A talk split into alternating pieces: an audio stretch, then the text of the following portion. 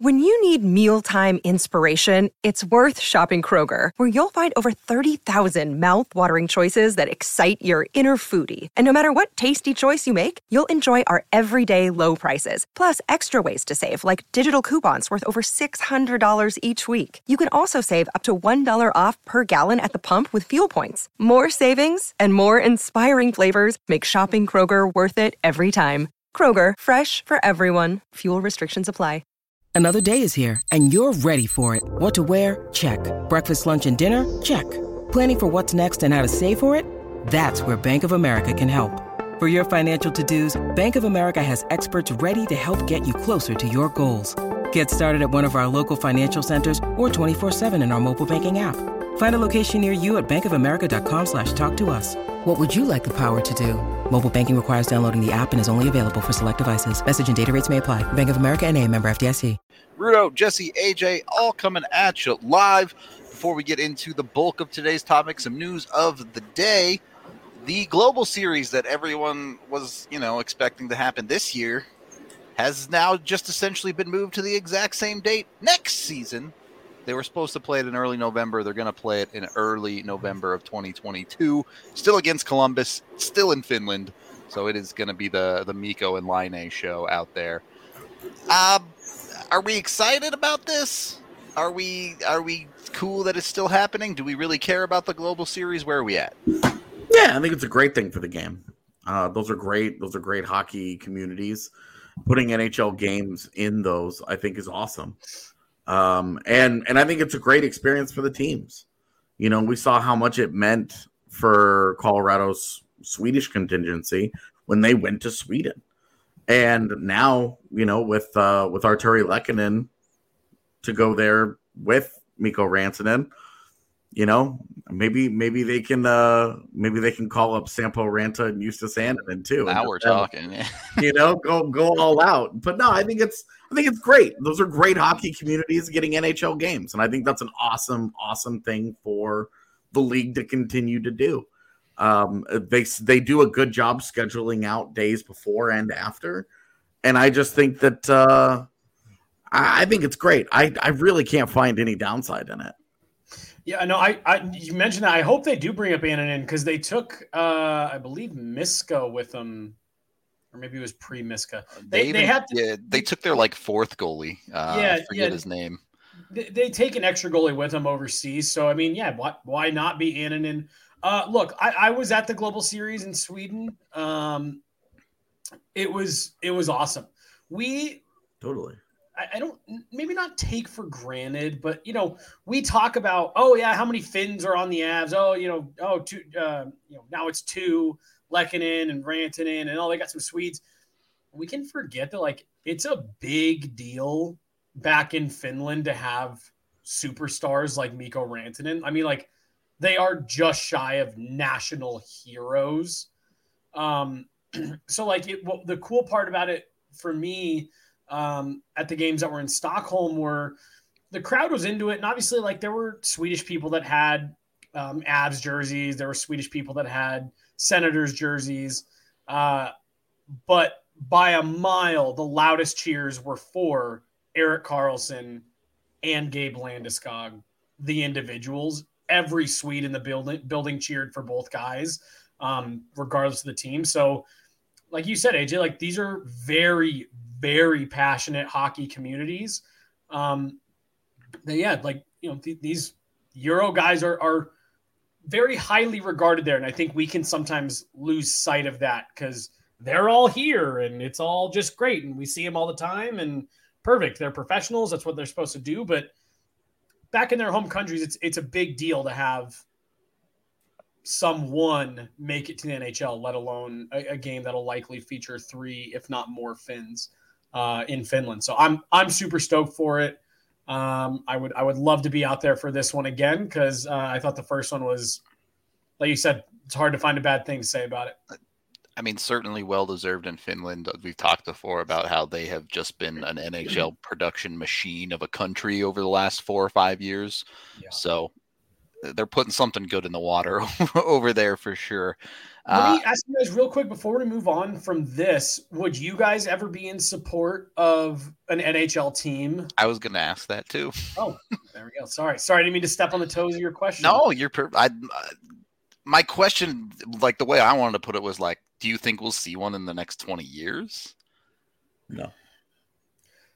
next 20 years honestly probably not um just because i think there's still too many north american cities that they would put one first but i mean like you look at the nfl and like the nfl is legitimately looking at making that leap because they have kind of gone into every major market in the us Easier logistically for the NA- way NFL easier logistically Yeah, way easier logistically but yeah i don't know it, it, it's interesting i mean I, I- I think at furthest you could put them in like the uk because that's only like a four and a half five hour time difference i guess five hours um, from from the east coast but anything beyond that and i mean that team would have to play only in homestands or road trips yeah, it'd be two weeks or more at a time, one way or the other, constantly Hmm. for that team. Imagine them having to go to California.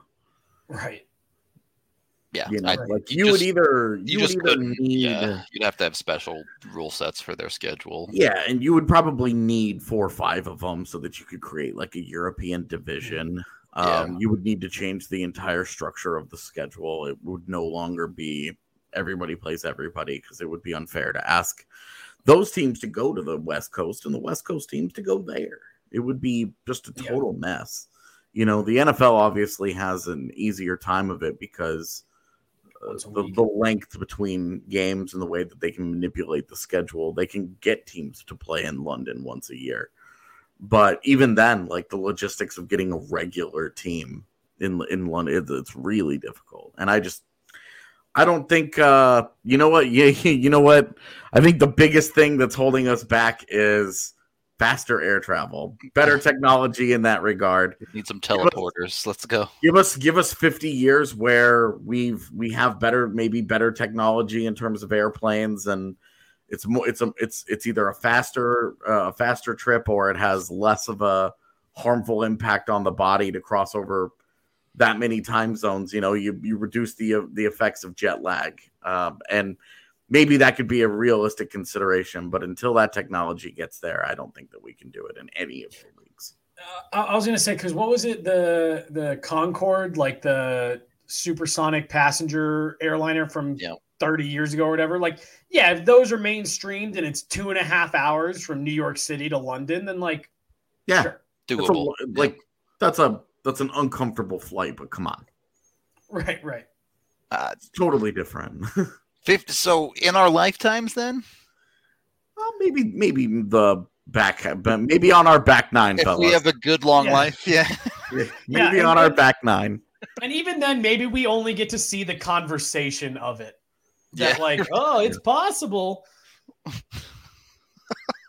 until then keep I, I i would rather them do this than more outdoor games. I think you need to Oh, keep an outdoor game every year. I i still really enjoy the the visuals and the aesthetics of an outdoor game. Um i think it's a really cool thing but do this. Do in, do one outdoor game and four of these a year. Like Oh, I'm need totally Winter Classic only. Get rid of Yep. the Stadium Series, Global Series, much better. I'm, I'm gonna take. If the you're gonna outdoor games do- out behind the barn, if you're if you're gonna do an stop. outdoor game, do one in Finland and do knock to do two birds, one stone. You know, like Yeah. uh, yeah, do do an outdoor game in Helsinki, That's actually a pretty dope idea. something like that, right? Like You don't. You're hard out on the outdoor games, Rudo. You don't like them at all. hate them. Really? Why? The first one was cool because it was like this super unique thing, but I I care about the hockey. I, the the hockey sucks at outdoor games. It's never good hockey. I actually feel like the results of those games would disagree with you. I feel like most of the outdoor games have been like nail biter, You can get overtime, good scores, but the wire. actual quality of the hockey is garbage. oh, the Heritage Classic also. Yes, good call. My bad. Well, I forget that ex- is- I forget that it like, what, exists. years? Like Yeah, And, Like- and, like to be clear, Sorry. this goes beyond hockey for me. Every sport on earth should be played indoors exclusively. All right. All of them. Okay. Take I the elements completely out of it it. should not be a factor. just let's move on. This is the worst I've ever heard in my life. I'm just Yeah. trying to I'm just trying to imagine as somebody who watched a lot of baseball inside of a dome in Houston, a location where that makes plenty of sense, mind you, but trying to imagine how much of how much of the the genuine joy you lose going to a game at Coors Field. Where you go because Coors Field is such a great experience because it's an experience Coors not because the Rockies are necessarily Yeah. good all the time. Make Coors Field just a bar that seats 50,000 people. Forget the baseball. All it is now, dude. It's I'm just saying, an open air The bar. Rockies can go play in an indoor stadium across the street. the whole thing can just be a party deck. Brutal. Like- that that's almost like your mayonnaise on burrito take. Maybe worse. It's significantly worse than the mayonnaise on a burrito. That's at least like at least mayonnaise on a burrito is like, look, everybody likes different things. This is just bad. Like, how is it that somebody has experienced the joy and the beauty and the aesthetic of a Rockies game with the sun setting and it's 70 degrees out and you're with your homies and you're having a wonderful time for the first four innings of the game before the Rockies screw things up and you're having it's just an amazing experience. Also experienced a Rockies game where it's negative four out and snowing, and I want to die. Okay, why Why were did you go to there? Rockies game. Yeah, that's on you. That's more of a you decision. Than, Oh, I've never. I, d- d- d- we're just gonna remove personal responsibility from this equation. I'm sorry that baseball schedules the games that matter in October. Okay, that's not my fault. like, Yeah, but still, still, I, I, my favorite part of this is all the people suggesting different indoor sports. Dude, Dude, the all these are indoor, indoor bobsledding was the one that got me amazing. What, because it's have- partially indoors. Like half of it, you're in that close too. the tube. Just close it all the way, and you're good. Yeah, in case there's something that ever happens, you have to just like have little doors along the way. That, Yeah, won't, yeah. Cause, that won't cause problems. Uh, I, I like an, the occasional outdoor game. I am with you. It's too many now, but I love half the of these aesthetics of an sports, outdoor half of these game. sports that Chad is saying happen indoors. Just so you know. Yeah, like an indoor javelin can happen in a closed dome easily. It changes nothing. It did. I I mean, I guess, I guess if it's windy out, it changes everything. But like a, a dome, like those, those happen. Like, all track and field sports they have an indoor circuit. If you didn't know, chat. So Indoor golfing gave me a good laugh. Yeah, Just picturing Trying the to- structure.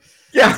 Just the, like the, structure. exactly. You fly over it, and you're like, I wonder what that is, and you're just like, oh, it's a golf course. yeah, yeah. I mean, they they have like Dubai has an indoor skiing area, which I imagine costs ridiculous amounts of money to upkeep. But Free, and but it's freezing in there. Just have to have the. Oh AC. yeah, dude. Like the the like an indoor biathlon or cross country skiing. Yeah, that's a great idea, Rudo. all right, so I'm starting to think maybe not all sports, but a lot of sports should be played I, exclusively. I would I would argue closer to the opposite. I want outdoor bowling. Oh God, no! They oh, there's a show that would be fun. when we were kids. There was a show that had outdoor bowling with celebrities. It was like uh, it, I, don't- uh, for some reason it was like bowling, but the XFL. I I don't understand. they, they had Smash Mouth on it. it. Their balls were like see through, and they would put like skulls in them. It was super weird show. And if you're trying to get your balls to be see through,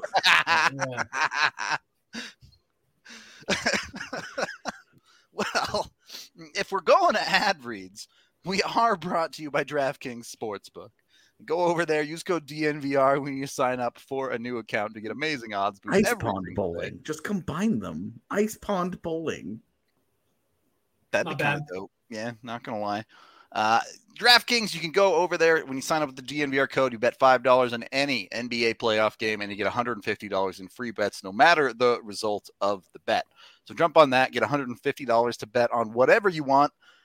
AJ's going to go invent ice bowling, and then you can bet on that on DraftKings. so go jump on that. When you're making bets, be sure to take the weather into account because teams play outside and it's dumb. So got to take that into factor when you're making your bets. I'm just saying.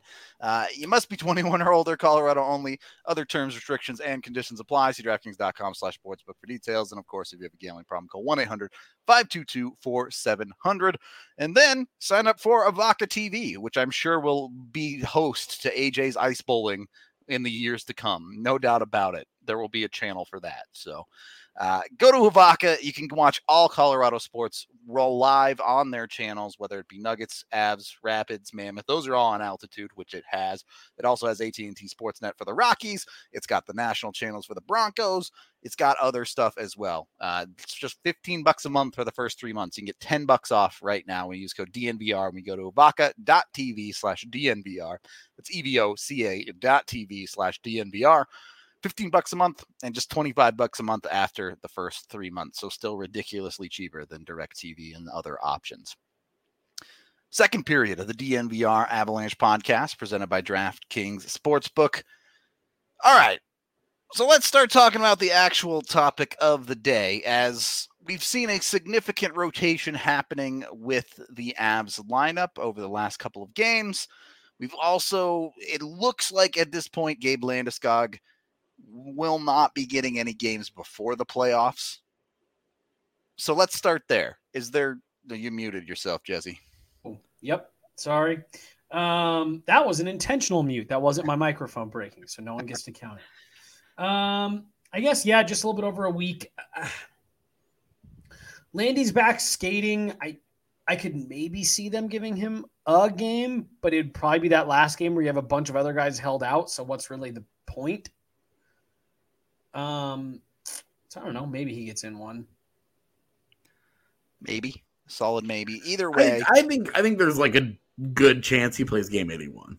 I I, I want to say a real chance that he plays game 81, and then they like everybody sits for 82. They send yeah. the AV squad to Minnesota. Yeah, exactly. Like the, the the the Minnesota game and game 82, assuming that the game in Minnesota doesn't count for anything. Yeah. Because I think Bednar's the type of dude where if they can clinch the President's Trophy with that game or something. Yeah. Or I, I, think he's the type of dude if Minnesota needs to win that game to clinch home ice against the Blues and like and that game matters in the standings. I think he'd be the kind of like respect the game kind of dude to bring a, a competitive lineup to Minnesota mm-hmm. for that game. But uh, like we'll we'll see where that goes. But I think game eighty one is is like the, the chance to get Landy into a game. So do you guys do you guys care if Landy gets into a game or not? I do want him to get one. Um, I do. I would prefer for him to get the one because we always talk about the timing and like the speed and just getting back into it.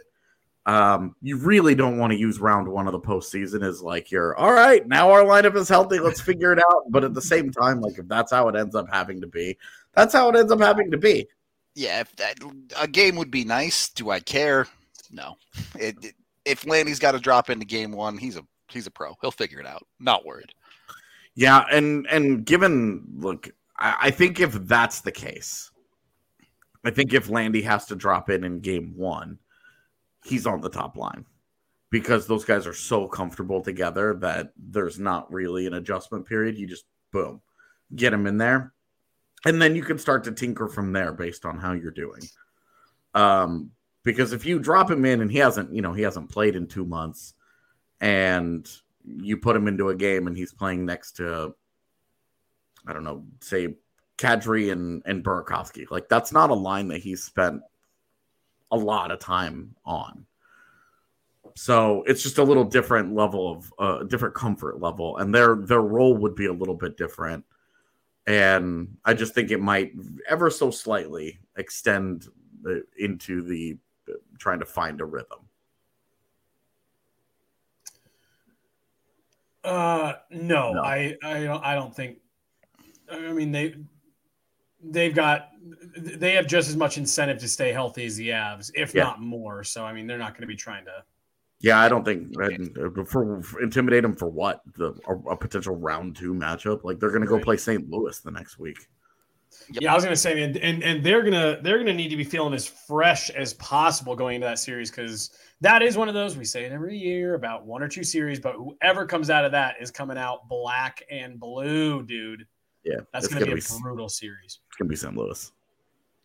I think so too. I'm calling that shot right now. Tell Husso poops the bed, but I I don't trust any of the four goalies in that series. I was, I was just about to say, yeah.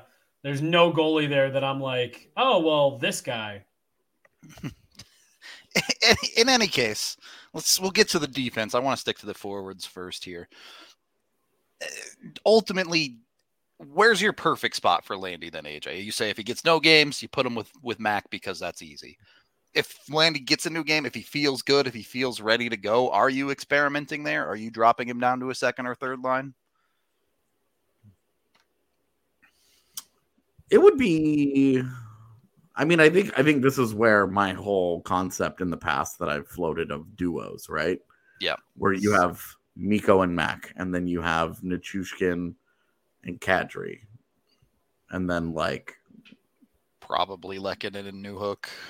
Well, in this case, it would probably be Landeskog and Newhook, right? Sure. And then and then like you could really even out the lines, and then each one of those those lines does something that you know brings brings a, a high end element, but I don't think that's realistic. I think it's Landeskog's on the top line. And Pretty set and forget. I, I, think that's the easiest. It's it's been like Bednar's like go to. Yeah. Drop those three together and then figure out the rest from there. Although Nichushkin has made enough of noise on this top line that you could say hmm, I could see it. Well, I, I, think what you're going to see throughout, as as deep as the Avs go in the playoffs, you are going to see a theme of that top line is the default. That is the, um, you know, th- that's that's the go. You always start there. You always have to pass go in order yeah. before you get onto anything else. I like this. You'll start with that, and then as you need to make your adjustments, you can drop Landy down you know, after those first couple games, if you like what you see, you or, or you don't like what you see, you want to make some changes, you can drop it down, knowing that you can go right back to it, or you can continue changing it up. If you find some success, you can roll with the change, knowing that you can always snap back to those original lines. So I'm expecting game one to start exactly how everyone would kind of draw it up. But then after that, it's this is what we've been testing lines for. This is why we worked so hard to get a look at Landy Kadri Nichushkin before he left for his surgery. We now know we have at least two combinations we feel really comfortable with, but the three headed monster is always the default. Okay.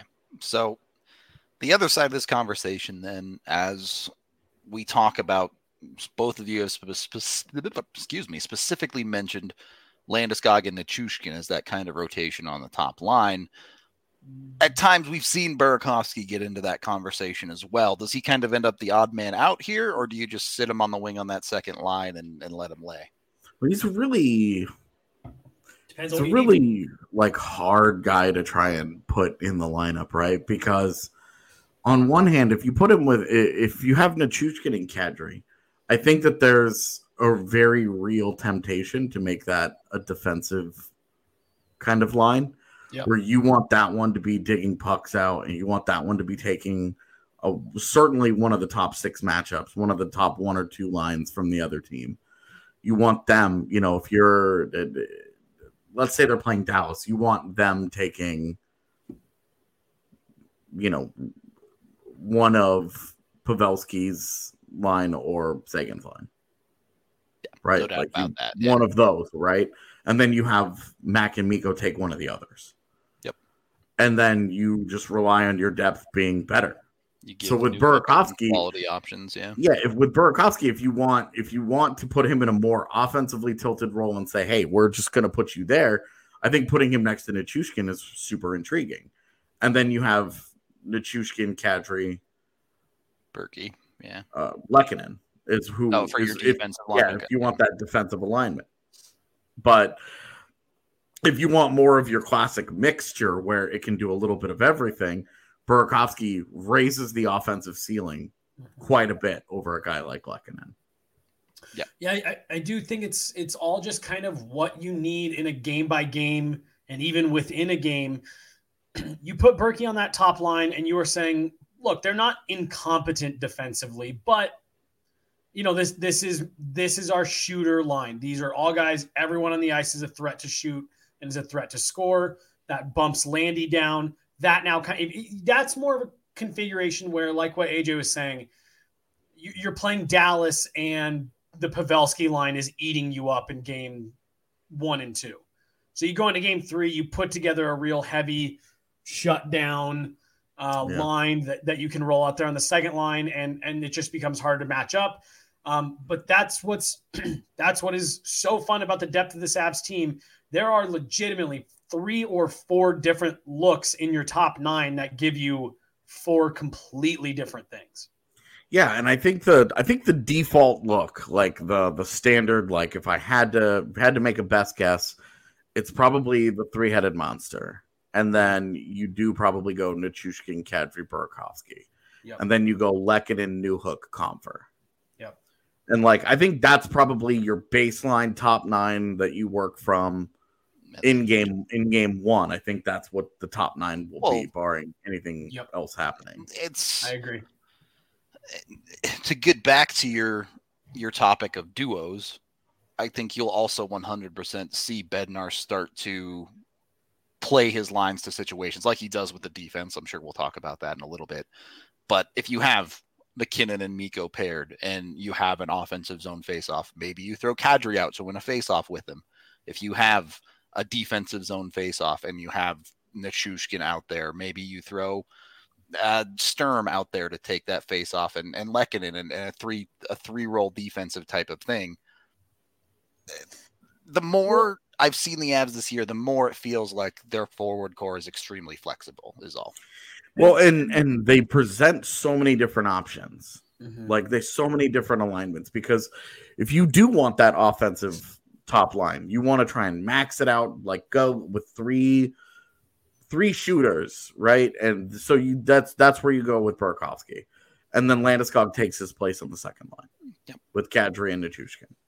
If you want to try and mix it up a little bit and you you want a heavier mix, you you can Landeskog and Nichushkin at this point are they do it differently, mm-hmm. but impact the game in similar ways where they're almost interchangeable on the left wing between lines one and two right. with with Landeskog just having a really high rate of production next to those it, those top guys. It, honestly, uh, to a lesser extent, but it feels like Lehkonen falls into a similar category too. Yeah, I mean, I mean, I think that it's it's almost become exactly what it was billed as of Nichushkin light. Yep. Has the same effect on your middle six that Val Nichushkin has on your top six. Yep. Um, but you, you make a great point, Rudo, of like we're going to be seeing a lot of mixing around, and and that's one thing that is to keep in mind. We could see all you know all kinds of different combinations, but if it's a tight game, they're down by one, it's yeah. tied. You know what you're going to Off- get.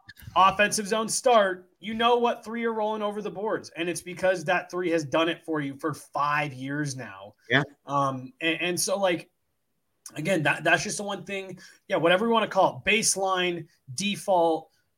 Yeah, they, they are going to have their kind of like safeguard that they can go back to it any minute, but um, th- they've got they've got some options for sure.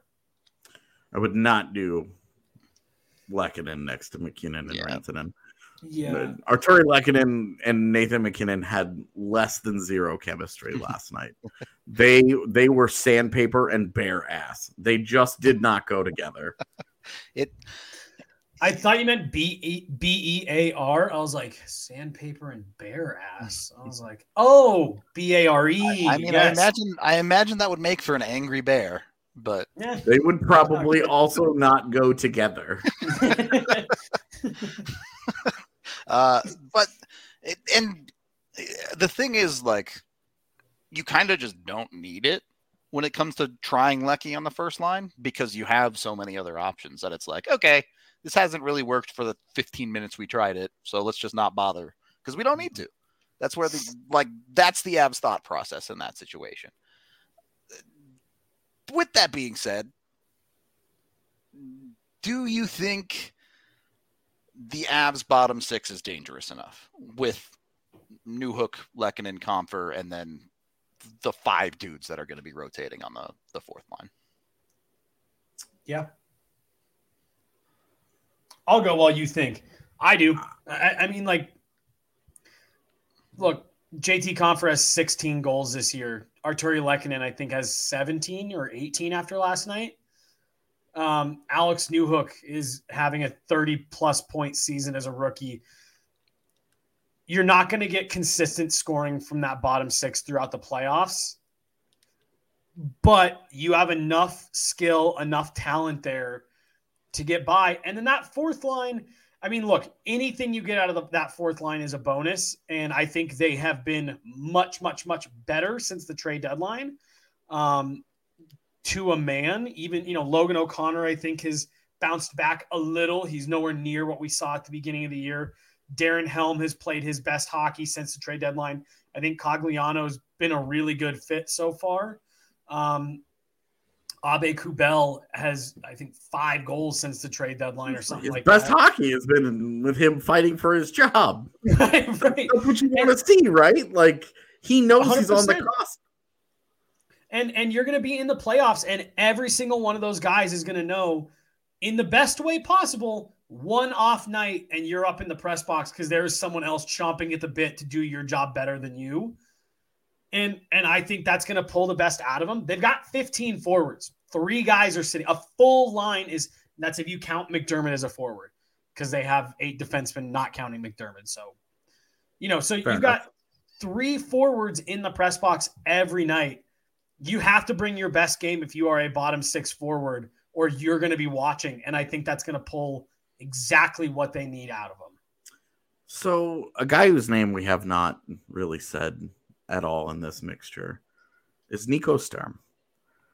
I, I feel like that's because his spot is a Where- total lock as a defensive forward. But Sure, like I think I think we've all kind of penciled him in as 4C when the lineup is healthy. Yeah. Mm-hmm. But to the point that Tanner is making with the lack of size in a Lehkonen New Hook Compher line, do you think that there's a possibility that they would run something like a Newhook Sturm Lehkonen third line? And then what? Compher, Abe Compher. Kubel, Cogliano. Helm. What what like Oh, whatever whoever, whatever that fourth line ends up being, yeah, but Compher and pick two. Um, I think they could. I don't think that that's the, what they want to do, though. yeah, I, I don't think I would because you're really just kind of shifting the lack of size and physicality from one line to another. And really all you're doing is like JT Compher, he's got 16 goals on the year. Um, but he's definitely not like an offensive play driver. Um, Yeah. And so you're really just kind of like taking him away from two guys that are could actually be weapons for him and vice versa. Um, I think you just roll with that that line and say, hey, we think Lehkonen is tough enough to play against. Compher's got just enough of an edge that we're not really worried about it. And then that fourth line is real gritty, sandpaper, et cetera, et cetera. because it does on paper like a uh, let's go Cogliano, Sturm, O'Connor. Like that doesn't sound like a fun fourth line to play against, No. but it also doesn't sound like a fourth line that's going to ever score a goal. For never you. a threat. Yeah. It, Like it- if that line scores a goal, it they either made their one play of the series or it was an odd man rush. Well, like straight up though, like w- one play of the series, isn't that all you really needed? Or all you really need from your fourth line? If they give you one play every every Totally. every round, I think you take that, right? As long as in the all the other times they're at least breaking even in their matchup, I'm Yeah. completely fine with It- that. Yeah. I do think you brought up a good point, Jesse, in that one, I think Lehkonen plays bigger than he is, Mhm. which helps the, the lack of size there. Yeah, look, there's limits. If they're going up against the line with a bunch of dudes that are 6'4, 220, it's not going to work. Yeah. Right. but you have Lehkonen who can help you in that regard. You have Compher who doesn't, I wouldn't say he plays heavy, but certainly can be that guy that gets under people's skin at times. Not and- afraid of contact. Yeah, for sure. Uh, Well, this is this goes back to some of the conversation we had last year, where not necessarily a very big, not necessarily very big, but effective with the size they have. Mhm. That's what you're looking for. You're looking for guys who are effective, not just big for the sake of being big. Yeah.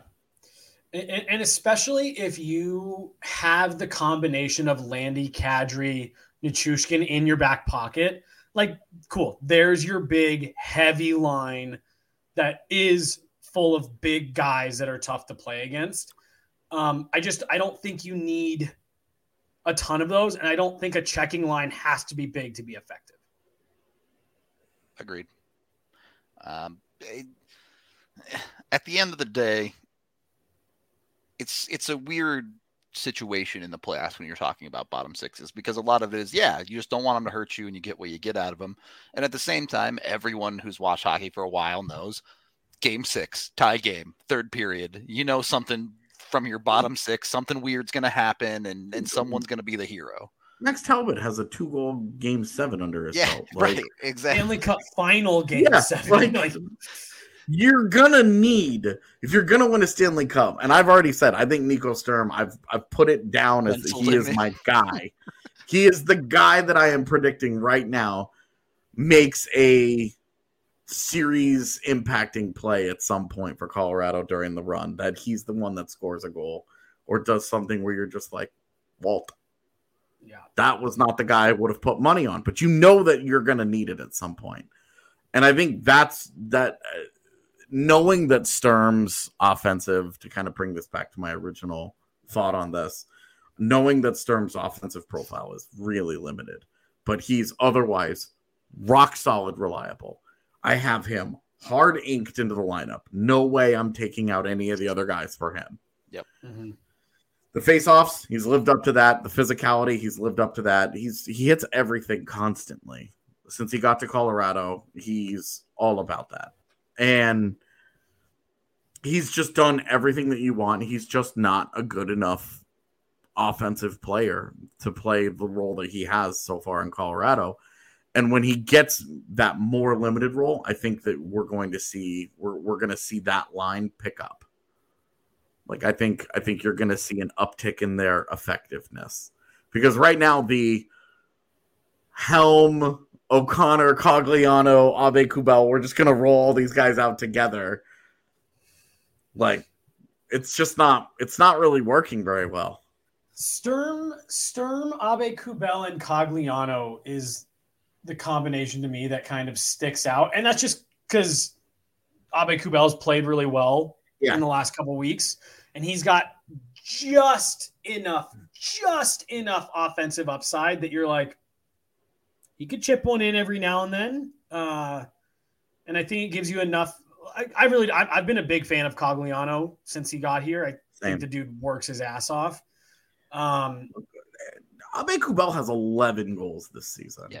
So yeah, in my mind, I have kind of Cogliano and Logan O'Connor when he's playing well in the same category, where they just skate really hard, they run into everything, and they kind of create some havoc out there.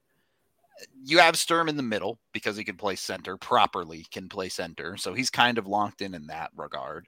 And then that leaves you with Helm and Knack as your other options. And honestly, you've gotten solid offense out of both of those guys in the Oh. last month.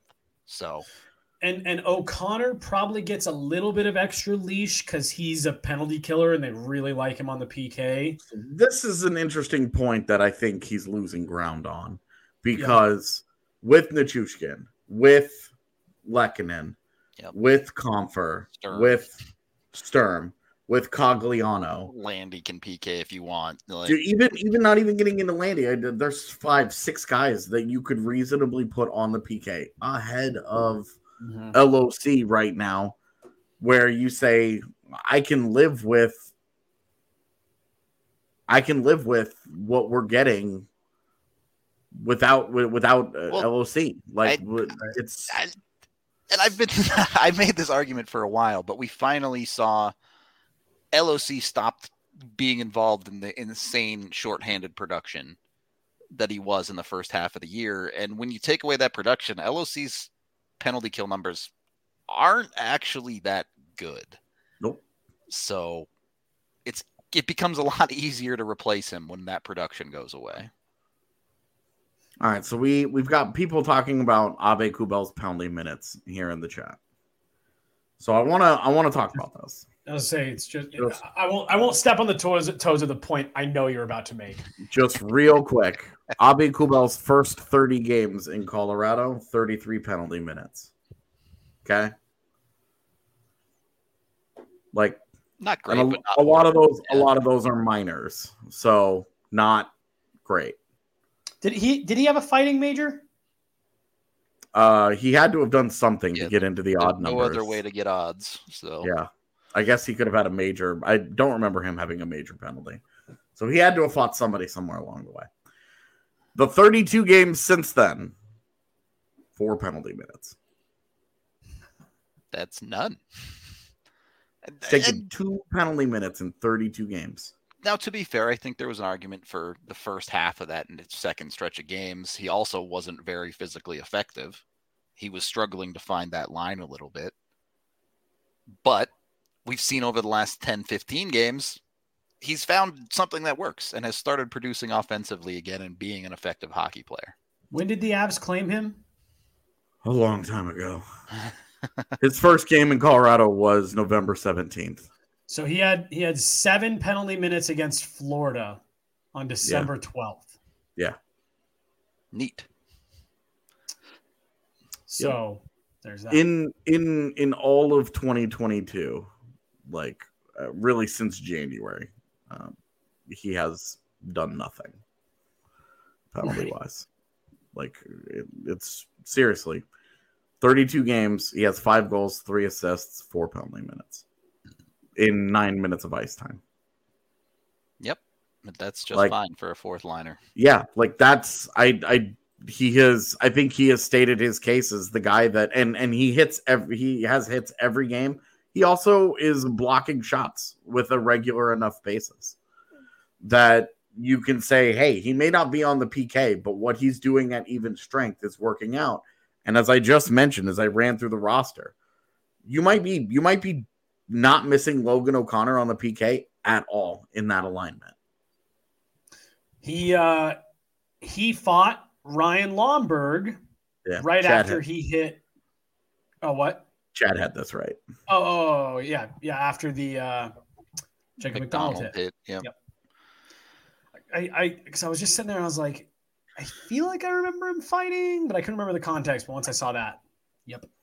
I it, to answer Riley's question here, are you guys worried about Kadri keeping his cool? Uh, says I'm not personally worried, but it's obviously a conversation. I feel about Kadri keeping his cool about the way that I feel a meteor hitting Earth and all of us dying instantly. If it happens, I can't do anything about it, and if it doesn't, then okay, great. If he dies, he dies. It will straight up like if that's a th- if he can't contain if he can't contain he knows that no matter what he does there will not be a light suspension ever again for him in his career Right. The, the him the days of him getting like two games for something those are done he Yeah. knows and he's played all year with a certain level of cool and he's also in a contract year he has every reason imaginable to keep it together this year. The, the the quest for the cup, his reputation, a huge payday that's coming to him in July. He's got all those reasons, but if he can't help himself, then he can't help himself, and it just makes it that much easier for the Avalanche to be like, "We can't bring you back. Sorry." Right. And, and I mean, like, dude, it, it, it really is like like it's it's up to him this year. It, that that is it is officially after last year. It has officially become the narrative of his career. Yeah, Great, cool, but he'll get suspended in the playoffs. It was anecdotal at first, but now what is this? Is this three out of four years, or has he been suspended four total times in the playoffs? Was it just twice in Toronto? I think it was just twice, but I'm not 100% sure. But but you know, I mean, like he he has taken, he, he has gotten himself suspended and has not played in the game that his team has been eliminated in three years out of four.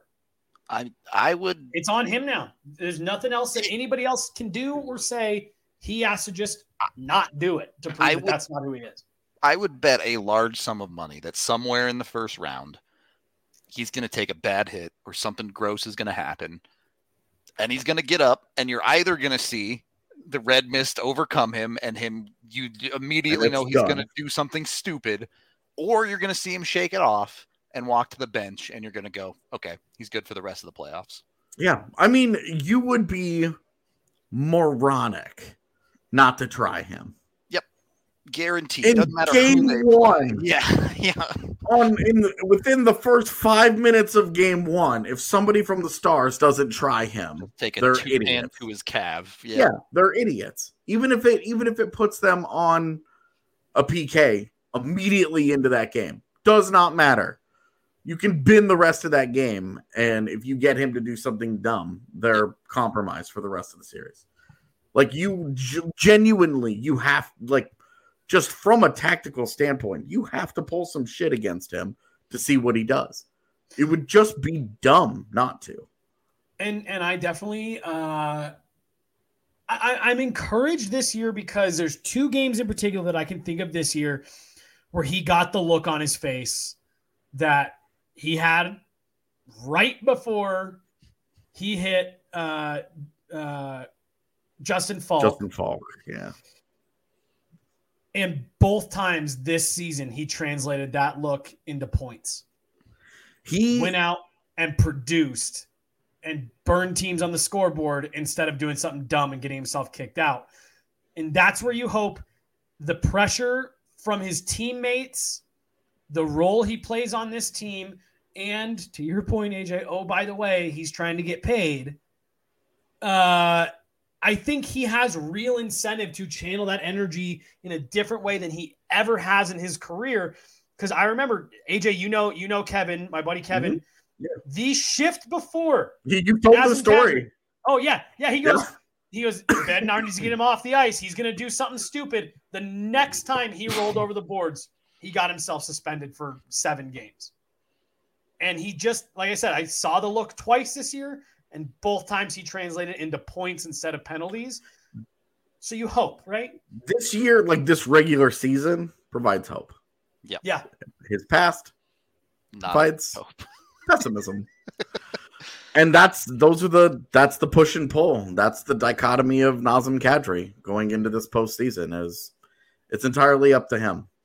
Um, So again, am I worried about it? No, I won't think about it at all because you know that you know that NHL teams know the same shit that we do.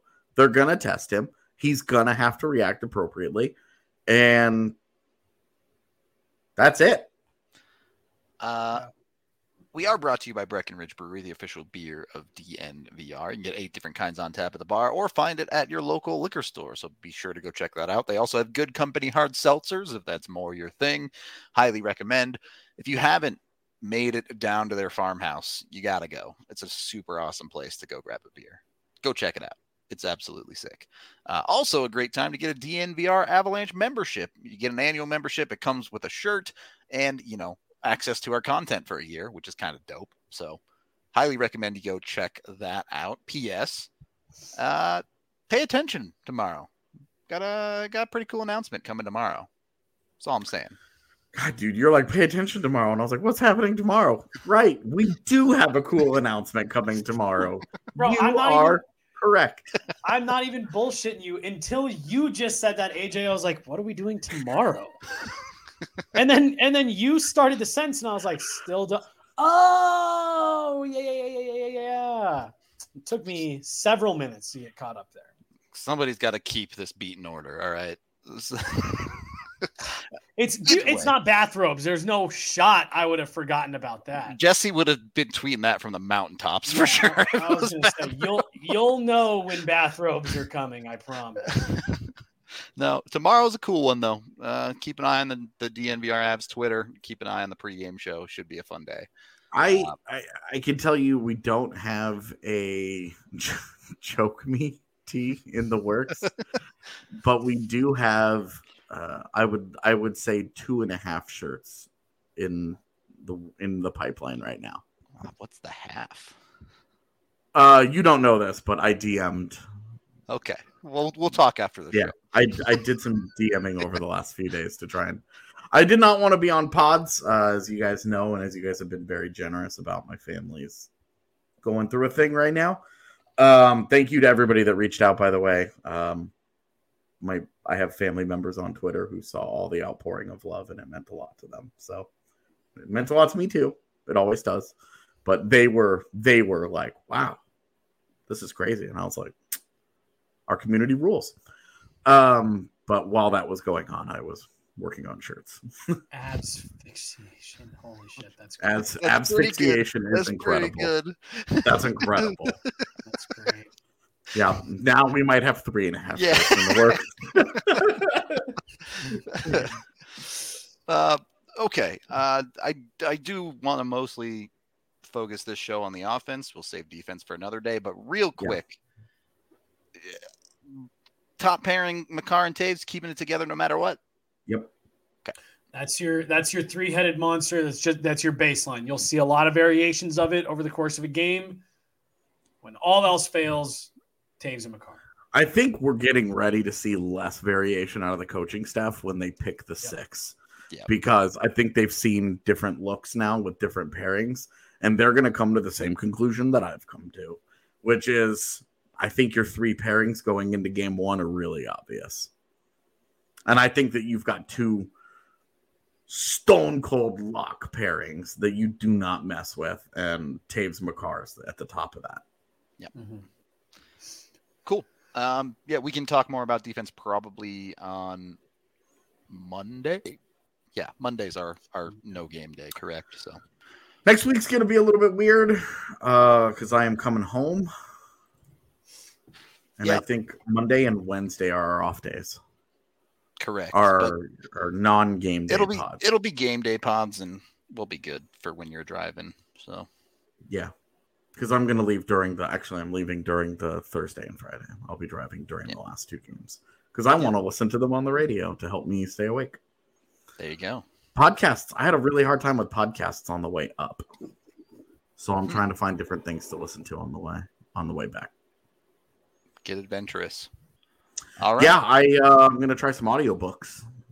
that sounds. Oh, that's- way I was just gonna podcast. suggest- Audiobook.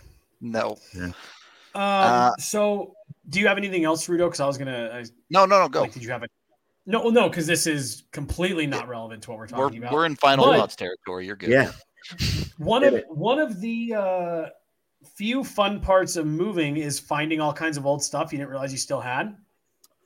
Uh, and I found my 2018 NHL draft guide.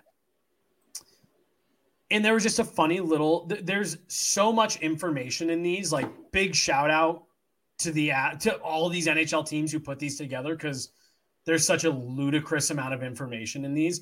And I was just flipping through it, and I found something that I thought was a little interesting, given how these players turned out. Do you guys know? And I, if there's any two people on this earth that know this answer, I think it's you guys. The Avalanche, not the Nordiques, the Avalanche have drafted four goalies in the second round. Do you guys know who they are? um, Pickard. yeah. So Budaj. Picker, Budaj, um, I think Peter Delmas was one of them. Very impressive. I didn't even know that guy's name. Um, I'm trying Martin to. the third, right? I'm trying to remember if Trevor Cann was a second or a third, because that was the year Trevor Cann was Shattenkirk, Cohen, Galiardi. Yeah. and they also had they also drafted Kent Patterson that year, and I only remember Kent Patterson because he almost died at rookie camp. uh, and I can't remember if Trevor Cann is a second rounder or a third rounder. He is a second rounder. Is that the fourth Trevor one? Uh, yes. Fucking nailed And then I, I do apologize. I just I just looked up a little bit here, and I thought this was in the Nordique territory. uh, Philippe Sauve was also a second round pick in 1998, so five. Five. Um, but I I knew you guys would do it. Um, yeah, Peter Peter Delmas, never even heard of him. Uh, and then Trevor Cann, I was like, whoa, there is a name. Uh, Fiset was yes, but that was Nordiques, and Quebec, Nordiques took a couple goaltenders in the second round, a couple goaltenders in the first round. Um, and uh, David Aebischer was a sixth round pick. Yeah. Um, Brent Johnson was a fifth round pick Yeah. Um, in in Just- Colorado's first ever draft class. uh, dude, there were just there's just some names on here that in those second, you know, Trevor Cann again, Peter Delmas. Uh, that it's just like, wow, you used a second round pick on that. So I know you for a top fact, sixty pick on that. I'm pretty sure from like maybe even before 2015. But if you ask AJ to just name the draft picks from a draft, he'll go like halfway through the second round before he misses one. He's actually insane. We did the so Z and I did this one time with the 2017 draft while we were driving, uh, while we were actually while she was here uh, over the Christmas break, and we were doing our drive either to or from Dallas. I don't remember. She just opened up Hockey DB and was like, "Name the first round of picks," and I got pretty far into it. It's like pick Um, 48 or something. I needed I needed a little bit of assistance um, with like teams.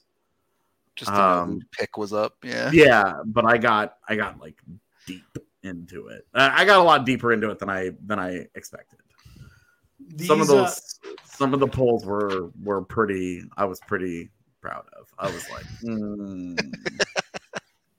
But so like, but I mean, like, so right here, this is every draft class along with the page before it broken down by year. Yep. Yeah So like, yeah, one of these shows we'll just have we'll just see how far back AJ can go. Um, but no, dude, like this is there's a ton of super interesting information in here. Like the Avs, as of 2018, had drafted more players from the OHL than any other league, and it happened to be 69 players.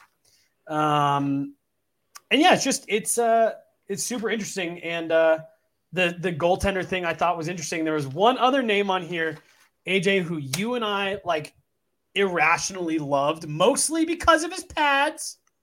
is it spencer martin It is not Peter Kváča. yeah Had the McDonald's pads. He had I- bright red and yellow pads at training camp two years in a row. I also loved him because he got drafted and flew across the world because he wasn't Yep. at the draft To flew roll up. across the Yeah. world, rolled into rookie camp that morning, passed all of his physicals and everything, and got on the ice. And I was like, "How do you not love this guy?"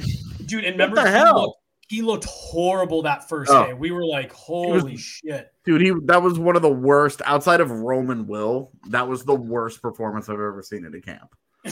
But like, you understood. You were just like, "Look, what do you what do you want here? Like, this is." Like he flew across the world for that. He hasn't had any sleep. He's jet lagged, and he's rolling in. And it, it, you just love that he was willing to do it, and that Yeah. always made me a fan of him. but but that was that was a name that caught my attention to the goaltender list, and then I started just looking into more. But uh, Peter Delmas was the one I thought was going to trip you guys up. So shout out AJ. He's too strong. He can't be stopped. Not knowing if Trevor Cann was the second or third rounder was a bad part. Was bad on my part. I, No, I but know better. Off by You- one round. you even you even picked up on something that I, the person with the list, missed, and that they took a goaltender in the fourth round that same year, uh, with Kent. Was it Kent Pedersen? Patterson. Patterson, yeah, Yeah. Yeah. I uh, I didn't even know. Ken didn't even pick up on Patterson, University of Minnesota legend. I mean, I don't know if he's a legend. I have no idea. I just remember him at rookie camp because he almost died that day. He was the he was the he was the goalie that got so exhausted from this conditioning drills that he was puking behind the net. Oh, and ended up just laying there for like 15 minutes and was just like done like he was gassed and i was like uh does he need help Ed? y'all somebody need to go down there and check on him. yeah well and he was like it wasn't like bleh. It was like full on, like that dude, Like Exorcist. dude. It was bad, and I felt really bad for him, and that's why I remember him. And that probably makes me feel worse. Yeah. But that's He's that's what I remember him for. oh, all right. Well, that's all I've got.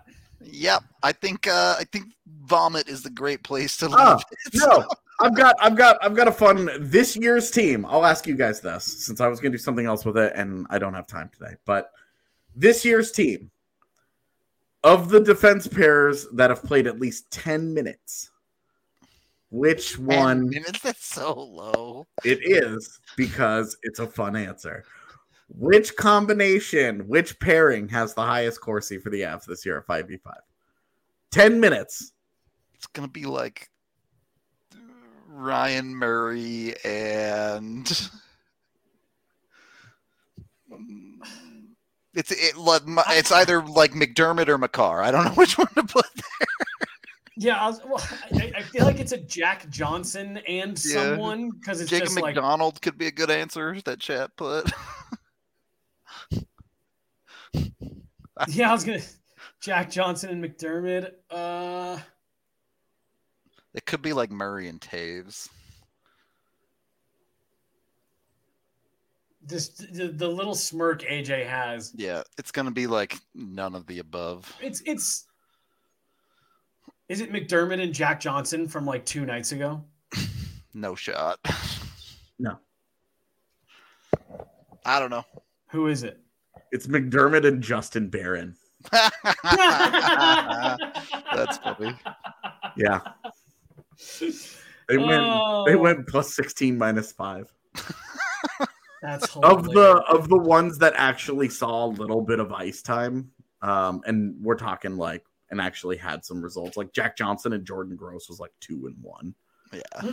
Um the best pairing so far this year, Jacob MacDonald and Cale Makar produced 17 Corsi 4 with one against in 4 minutes and 45 seconds. How do you even produce that much Corsi in less than? I, I was gonna five say that's actually impressive. Yeah. And the shots on goal, the actual shots on goal, 14 to 0 with 12 scoring chances What the hell? and seven high danger chances. What in Jeez, the world? It's like the most dominant four and a half minutes you can imagine. Yeah.